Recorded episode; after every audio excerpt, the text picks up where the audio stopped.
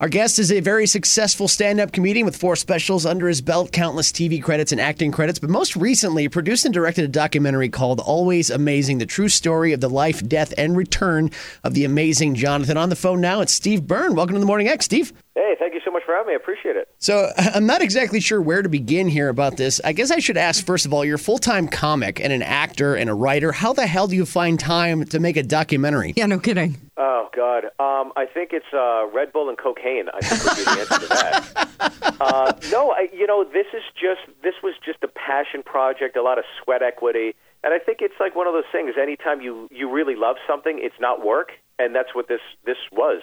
Honestly, So, were you going out doing sets after shooting, that kind of thing? uh, absolutely. I, I mean, I still had to keep my day job. I got to keep the lights on and pay for the darn thing, but. uh but yeah, it's been nothing short of just a truly great experience. So, the amazing Jonathan, you could say he's a comedy magician, but that kind of undersells it a little bit, right? Is it fair to say you really kind of have to see him work to understand yeah, it? he's more of a comedian than he is a magician. But what I always loved about him is that his magic, his whole act was rooted in failure. Mm-hmm. Like a lot of the tricks would not work out the way he wanted them to. And then they kind of would. So to me, there was more creativity. It's creative to come up with a magic trick. It's more creative to come up with a magic trick that doesn't work, but then does. So he, it was just like he took it a step further, but initially going backwards. I know it sounds confusing, but No, you know, No, like it makes total sense. Carson was funniest when his jokes would bomb. Oh God, yes, of course, and and that's a perfect analogy to to Jonathan's act, you know, Carson bombing. Yeah, was he ever on Carson, or, or did he start after the Carson thing was over? Uh, no, he was never on Carson. And when you when you talk about Carson, you're talking about the greatest late night talk show on, of all time, Carson Daly, correct? Uh, no. I could see how I could see how they would get confused. You know? Uh, no, as a matter Johnny of fact, um, and that would have been uh, Johnny Carson. Yes. yeah, no. I think I think his first late night talk show appearance was David Letterman in the '80s when it was still late night with David Letterman. oh, wow. Okay. So, uh, what about you personally? I know comics run into each other on the scene and stuff when they're crafting material, but are you personally connected with Jonathan? Like, what made you feel like this was a project that you needed to do? Oh yeah, well when I first hit the road as a feature act, the first guy I got to feature act for was back to back weekends. It was Brian Regan the first week, so I was like blown away. wow. And then the second week was the amazing Jonathan. And Jonathan and I kept in touch. I go visit them in LA and Vegas.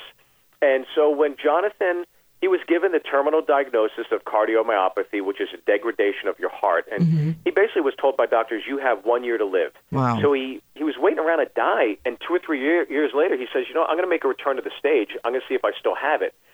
So he made the announcement, three shows in Boston, and I just thought that's a great doc. I love stand up. I love documentaries. This could be a great hybrid. I called him up.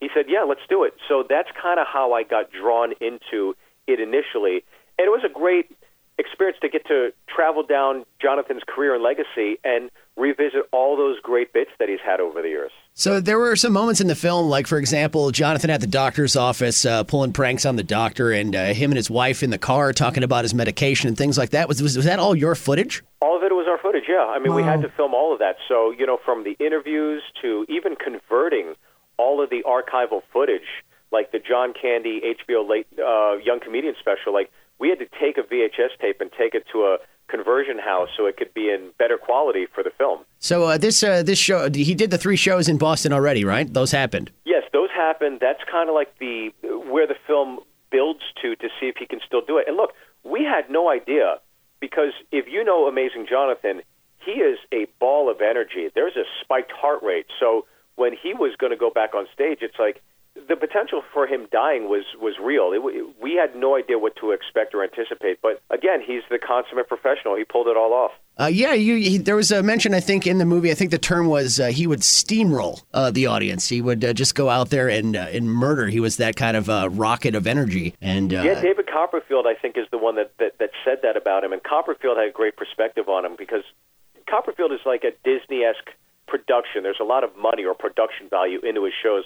Whereas Jonathan was kind of like a like a blue collar, you know, duct tape WD forty kind of comic where he's just making it up on the fly.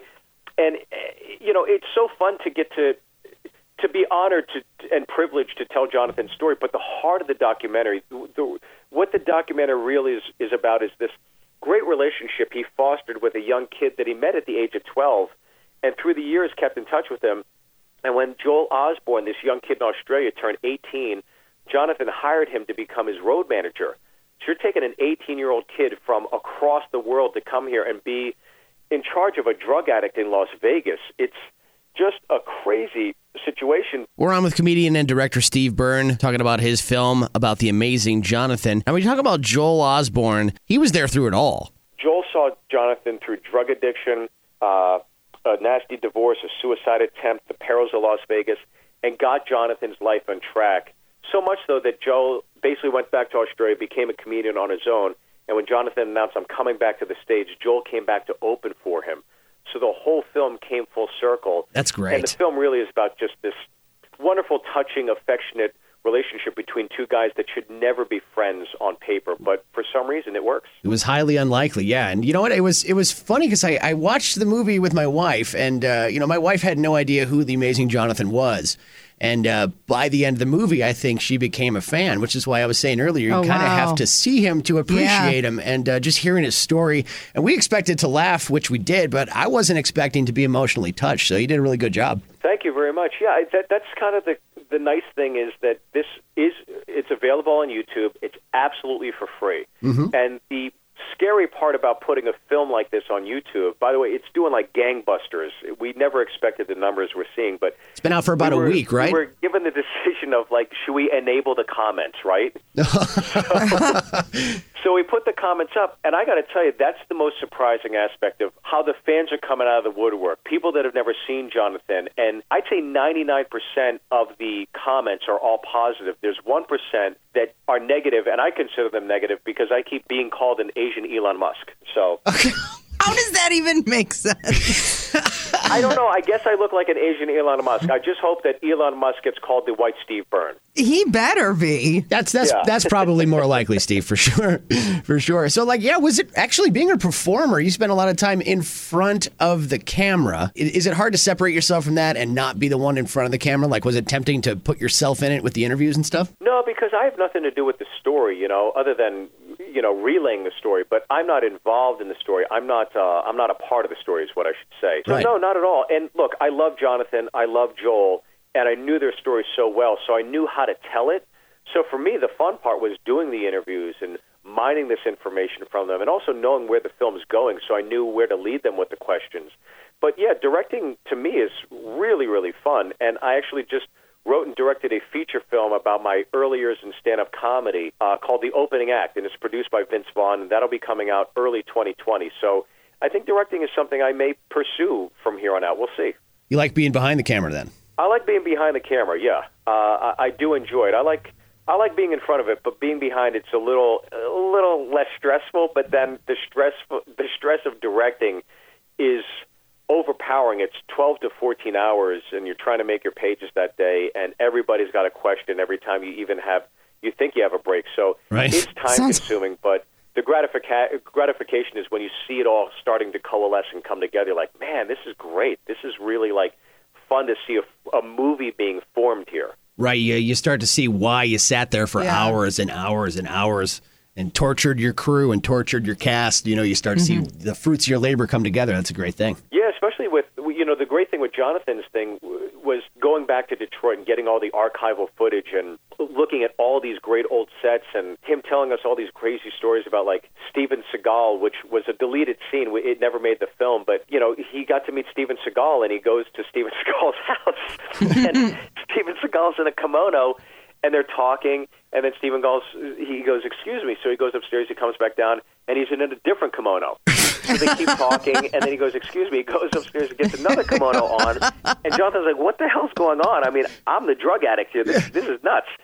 And so Steven Seagal says, "You want to see something cool?" And he walks him out to the backyard, and he says, "Release the cats." And these cats just massacre all these mice and rats that are living in like these ivy uh, things, and. Jonathan said it was just a slaughter of just all this like rat blood and stuff, and Oh, it's like little things like that are so like you, like you can't make that up. so it's fun getting to like hear these things. You know, it's crazy. So would there be uh, like a DVD release of the movie at all?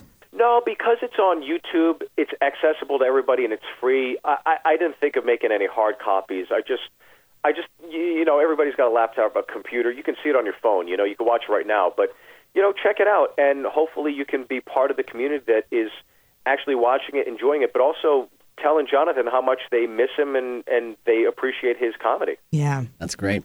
Uh, so the movie's done. You're back doing stand up at the moment, right? Back doing stand up. I was just I was just doing a show last night here in LA and I was walking through the parking lot. I saw a car with a bumper sticker on it. It says, I miss New York. So I smashed his window and stole his radio.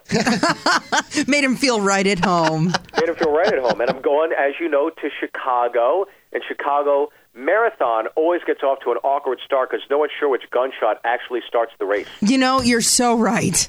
Every year I stand there baffled going, Am I supposed to do something now? Yeah, we play we, we play a game every summer out here called Gunshot or, Or Firework. Yeah. Oh, mhm. Jesus.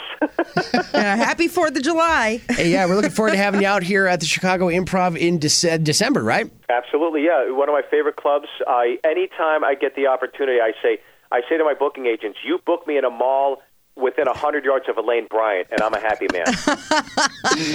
Yeah. so, yeah, uh, I think you're next door to Legoland. So Yeah, right. You're right across That's from the mark of an entertainer leaving Hollywood. Precisely. well, we're looking forward to seeing you. We can find you on Twitter, Steve Byrne Live. Yes, everything I have is Steve Byrne Live, and the link to the film is there too. So I really appreciate you guys having me on. Thank you so much, and continuing success to you guys. Uh, thank you very thank much. you. The film is called Always Amazed, the true story of the life, death, and return of the amazing Jonathan. I think everybody needs to see it. You can get it for free right now at the All Things Comedy YouTube page. Thanks, Steve. Thank you guys again. Be well.